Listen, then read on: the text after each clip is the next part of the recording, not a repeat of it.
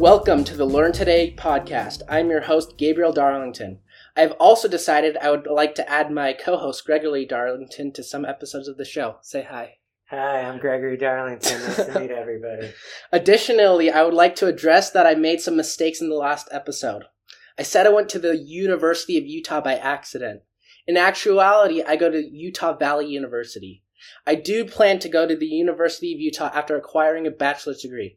There was also some audio problems within the last episode. I'm new to podcasting, and I will try to make this podcast as good as possible. My guest today is Jared Stewart. Jared Stewart has made incredible achievements within his career. As an adult, Jared was diagnosed with autism. His experiences with autism make him stand out from other experts within his field. He has received numerous awards for his work. Mr. Stewart works extremely hard to better the lives of autistic adolescents and adults. He is a council chair to the Utah Developmental Disabilities Council, a program directory for a transitional school for neurodiverse adults, and a professor at Utah Valley University. At Utah Valley University, he helps run the annual conference on autism and assists with the Melissa Nielsen for Autism Center's Passages program.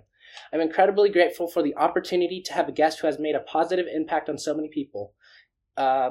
In today's show, we will talk about being autistic and functioning in society. Hello, Jared Stewart. Welcome to the show. I have some questions for you. For those who are uninformed about autism, how do autistic individuals differ from their neurotypical counterparts? Well, thanks for having me here, Dave. I really appreciate it, and hopefully I can help out with some of these questions. How does autism differ from neurotypical? Basically, there's five areas. So people with autism are going to struggle with communication skills, with social skills, with rigid responses to things, like task-oriented, and very aversion to change. Yeah, like people who will just eat green M&Ms. They have to do it in that way. Yeah, sometimes that specific. Yeah, and it looks different with each person. You're also going to have issues with routines and with sensory issues. Yeah. So all of those can cause problems for those on the autism spectrum, but they also actually have strengths in each of those areas that can be really kind of cool. But when you look at the differences between an autistic person and a neurotypical person, those are the main areas you're going to see. But not much from those differences. Yeah, again, those differences are going to vary with each person. They call it the autism spectrum. Yeah. Because everybody's kind of got their own little flavor of autism, their own little color. Everyone's unique. They're unique. If you've met one person with autism, you've met one person with autism. You can't get one person and say, oh, this is everyone on the spectrum. Exactly. It's a very broad spectrum that includes some very amazingly famous and successful people and some very unique and amazing people that no one's ever heard of. And who are these? What are some famous people with autism? I can't think of actual diagnosed autism. Yeah, actual diagnosed people guessing that. Yeah, because I feel like Isaac Newton or Albert Einstein might be autistic, but just on their language delays. Yeah, today, but they didn't have the official. Albert Einstein was speaking at 5, so there's no way that I'm skeptical that he was not autistic. Yeah, and Albert was one that had massive temper tantrums. He had. He did not care about his personal hygiene or anything else. Wearing the same thing every day. Yeah, he would just walk into a room wearing his bathrobe and slippers, and he didn't care. I mean, he is the absent-minded professor, archetype, and yet, obviously, a genius who changed the world.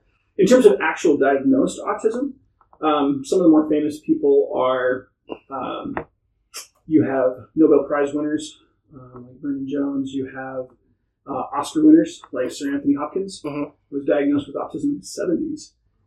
That's a late diagnosis. How could you go on that long without being diagnosed? That's because he's an alcoholic. Oh, frankly. So he kind of tried to self-medicate, and so they asked him. Rolling Stone did an interview with him a few years ago, and they were like, "So you think your autism has helped you with your acting?" And he's like, "Yes, but it hasn't helped my marriages." Yeah. But he went through a lot of therapy, and in that therapy, it came out "Oh, dude, you're autistic." But Daryl Hannah, she was in Kill Bill, she's in Splash and all that stuff. She's diagnosed autism. So a lot of Hollywood-type people. And then there's people who think they're autistic, like Jerry Seinfeld. I don't know. Maybe. I don't know. I'm not a big fan of self-diagnosing. That's my opinion. Well, and again, you got to look at the real one. But in terms of real ones, you also have World Cup soccer player Lionel Messi. Oh, yeah, I've heard about that. You've got Pulitzer Prize winners. You've got people who've won like all the high fantasy and science fiction writer awards. And again, so there's people who, if you look at almost any area of life, you'll have people who really, really excel, who are autistic, and then people who just never are able to get going in that field who are autistic. And so some people just need a kickstart. They do sometimes. And everyone's got a different potential, right? So once you start thinking of everybody's autism with like, oh, everyone's Albert Einstein. Well, yeah. That's a problem for those of us who aren't so good at math. Yeah, right? So speaking about that, we spend a little time on this question, but that's okay. You're okay. So, like, often what our mental image of what constitutes autism, an autistic individual, can be misleading. There's a certain group that I won't name that sometimes makes ads that make autism sound like it's like this disease that must be cured. That's scary. Or also there's some TV shows which portray every person with autism as savants, and there are definitely people with autism who probably have savants, but it's not necessarily true to say that everyone with autism has the savant ability. So what are some common misconceptions about those who are on the spectrum? Well, yeah, I think I know the organization and the commercials you're referring to. Yeah, and the stereotypes out there are just kind of extreme. And like you said, you mentioned a lot of them. They are everyone with autism is a savant. And it's kind of the Rain Man thing where like that was a lot of people's early... Where you can read 2 books with both of your eyes and then memorize 80 books the first time you're reading them. Yeah, and Kim Peek was a savant among savants. Like, I mean, He was a super savant. Yeah, and he was almost definitely autistic, but he also, again, was very different than... Yeah, and usually people, I mean, this is a tangent, but usually people who are like that have deficiencies in other areas. Exactly. So people with autism, according to the studies, are more likely to be a savant than the average person, but still the vast majority of autistics are not savants. And in fact, the vast majority of them are not super good at math or have much interest in math. Interesting. I feel like that goes against stereotype. It does go against stereotype. And even just, you know, the stereotypes that people with autism are all introverted. There's a lot of extroverts with autism, that people who just love to be around people. And yeah, I feel like with people with autism, it's not necessarily that they don't want to be with people. It's just that they have difficulty in the social sphere. Yes. So there's the stereotype that, oh, people with autism, they just want to be alone and they don't want to talk to people. Well, it's not necessarily that. It's that they have a hard time doing that. Right, that their batteries die quicker, generally. Like even if they love being around people, those batteries are going to just need some recharging and then go do something. So that's one of it. If you had to have a rule of thumb that would actually be kind of useful for autism, is that autism is a disorder of extremes, right? So it's kind of this all or nothing. It's really high, really low. It's passion or apathy. It's black and white. It's all of this kind of difficulty finding a middle gear. Yeah, totally. Find that middle. And that can be a huge strength, but it also can create some issues. Yep. So misconceptions like they don't want to ever date, they'll never get married, those kind of things make me really upset. And they might have difficulty, but it's not nice necessarily to say that that's not possible. Yeah. Have you heard the one that like people with autism have no empathy? Right? Like, they have no sense of empathy. But like if you have a hard time relating with people, it'd be a little more difficult to have empathy for people. It's not necessarily that they don't want empathy, it's that sometimes they're an alien. Right, or they aren't able to see what the other person's going through that they would have empathy with. Mm-hmm. But often people on the spectrum, especially when they understand what's going on, they'll have hyperempathy, right? Yeah. It's a disorder of extremes. So they're more empathetic than like anybody else could possibly be. So going on to our next challenge. So obviously autistic individuals are very different in special ways, obviously. But what challenge do autistic individuals face in a society not tailored to their individual needs? So autism really specializes in doing one thing at a time. Yeah. And doing it really deeply. But our world demands doing lots of things all at once and kind of doing them on a very shallow level. Yeah, so focusing on all those things instead of like focusing on that one thing that's your special interest. Yeah, or even if it's not your special interest, if you're trying to learn something new, we're a lot better off doing one thing and trying that for a little than we are being thrown into a pool with like all kinds of other things going on. Also, sensorily, we talked a little bit about that, but that's an issue for autism. Again, our senses tend to be extremes. Yeah. They tend to be really high or really low in a given area. So one person with autism is going to be super light sensitive and need to wear glasses. Another person's going to be super sound sensitive. Or the other person is super sound undersensitive, and they talk so loud that everyone around them is like covering their ears. The person can't handle it. And so the neurotypical world is not built for that sensory. Yeah, so sometimes it's not built to do one thing at a time. Yeah, that's interesting. That's interesting. So because society is designed with the average person in mind, those on the spectrum can feel like they have many weaknesses.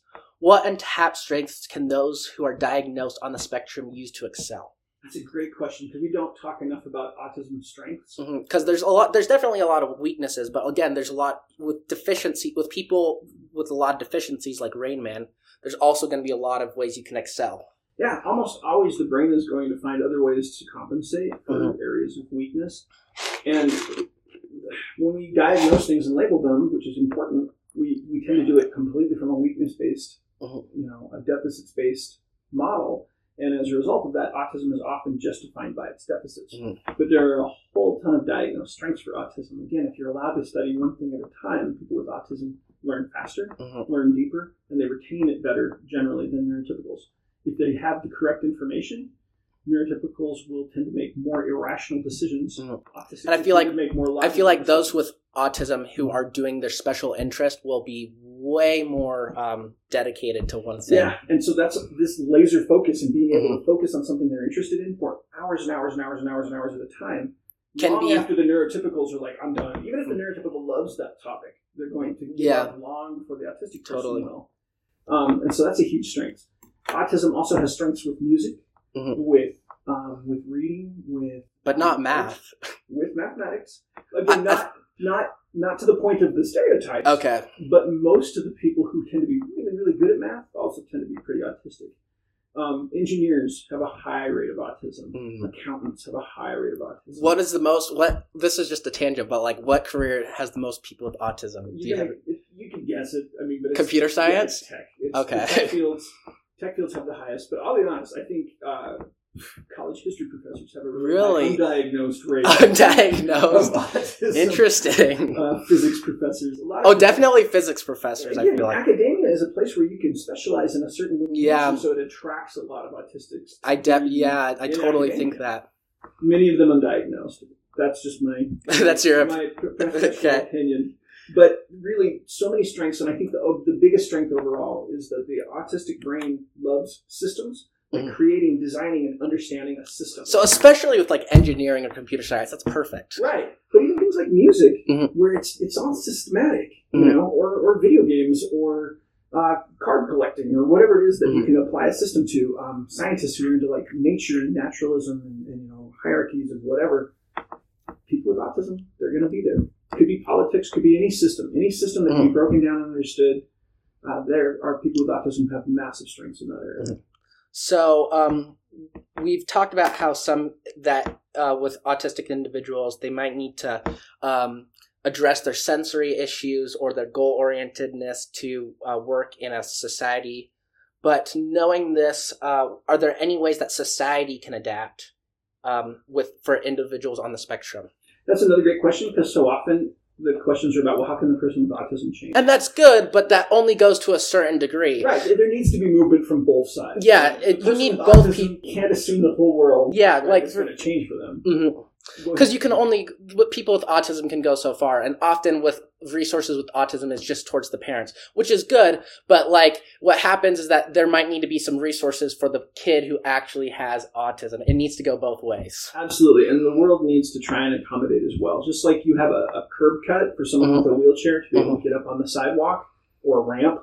Maybe have some headphones in your classroom, or it doesn't even have to be very big, but just don't demand eye contact from the person, right? If they don't like making eye contact, or if they struggle to communicate while they're making eye contact, don't ask about the lighting, the sound, the smell, the touch, those kind of things. Try to be more sensory sensitive for that person, or allow them to do something if they need more of a sense. Allow them to fidget or allow them to stim. In a way that isn't, that isn't destructive. Exactly. But allow them to be themselves, right? Instead of tailoring to what people want them to be. Yeah. So I'm one of only a handful of what are called board-certified behavior analysts in the world that are also autistic. Yeah. And I feel like especially, like a lot of the times there'll be people who study disorders who don't necessarily have it. Exactly. Which is problematic. I mean, it is. And ABA gets a really bad rap because for many, many years, they did try to like make autistic people match exactly this ideal neurotypical thing, and just like, oh, we'll train all of the autism out of them. And it's like, well, that's thankfully not what ABA is doing anymore. you should use it as a strength. But don't try to take it out of them. No, use tools, ABA or whatever tool. Is that, I don't know, but is that associative behavior something? It's applied behavior analysis. Okay. So, yeah, if you think back to like BF Skinner. Look, the Skinner boxes and the... Yes. So it was one of the first therapies that showed results with people with autism, but what it did is it was like, oh, you like stimming? Well, guess what? The world doesn't like stimming, so we're going to like force you to not stim. And it's like, okay, that's not helpful. Now they're looking more at like, okay, so you're stimming, but you want to be able to have a job. Let's look at those skills that will help you get the job. Let's get those. And what are the skills you want to develop? What are the behaviors that are getting in the way of what you want to achieve? We'll work with those.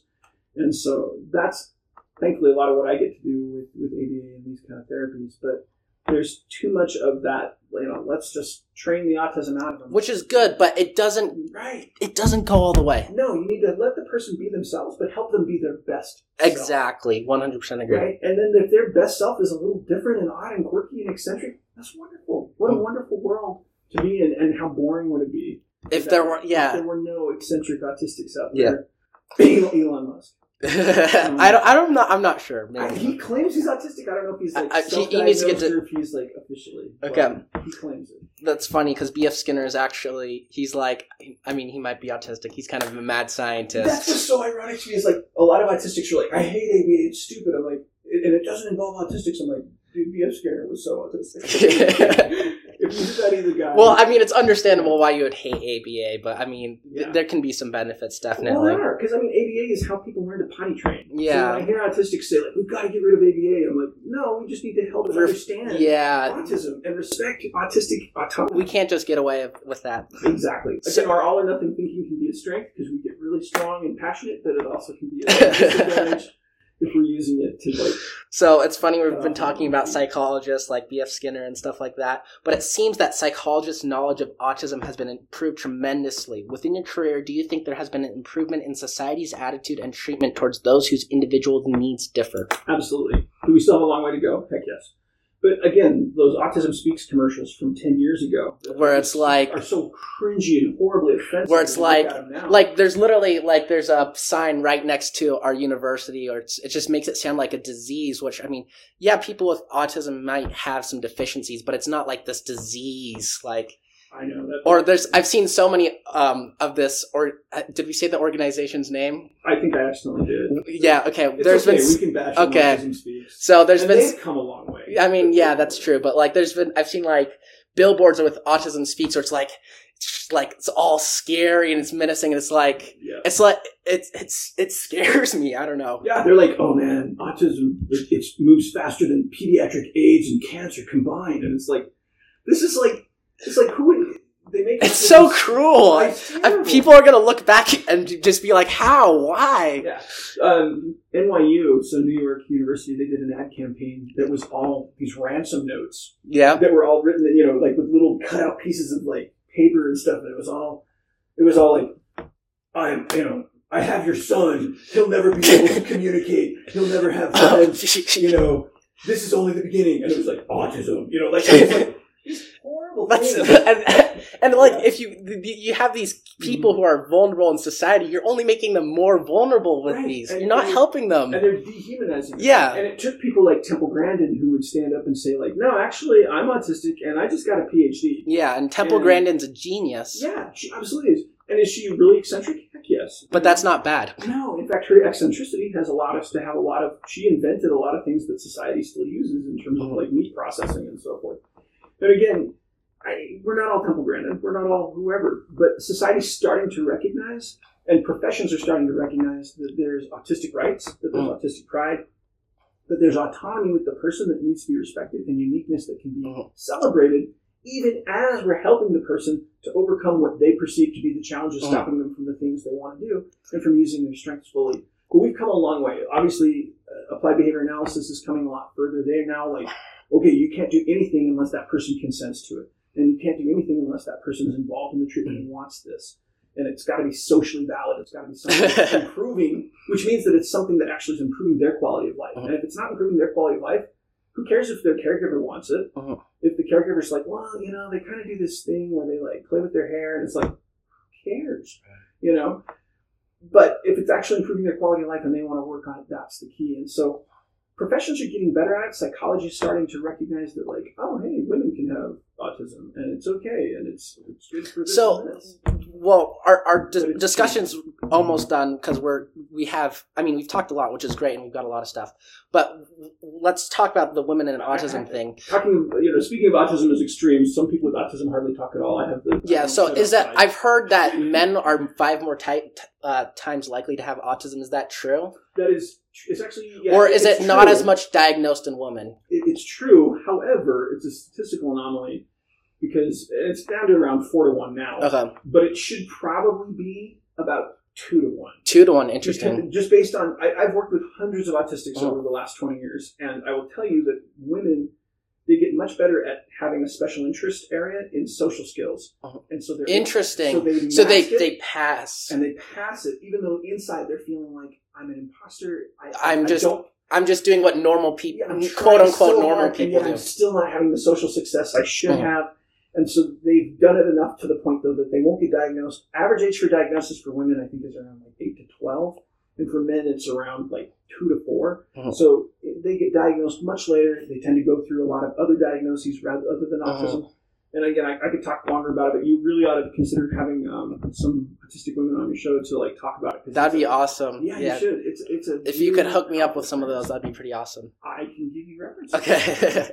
Okay. Well, we probably ran out of time, but that wraps up our discussion. Honestly, I learned so much from this. This was so great. Thank you so much for joining the show today.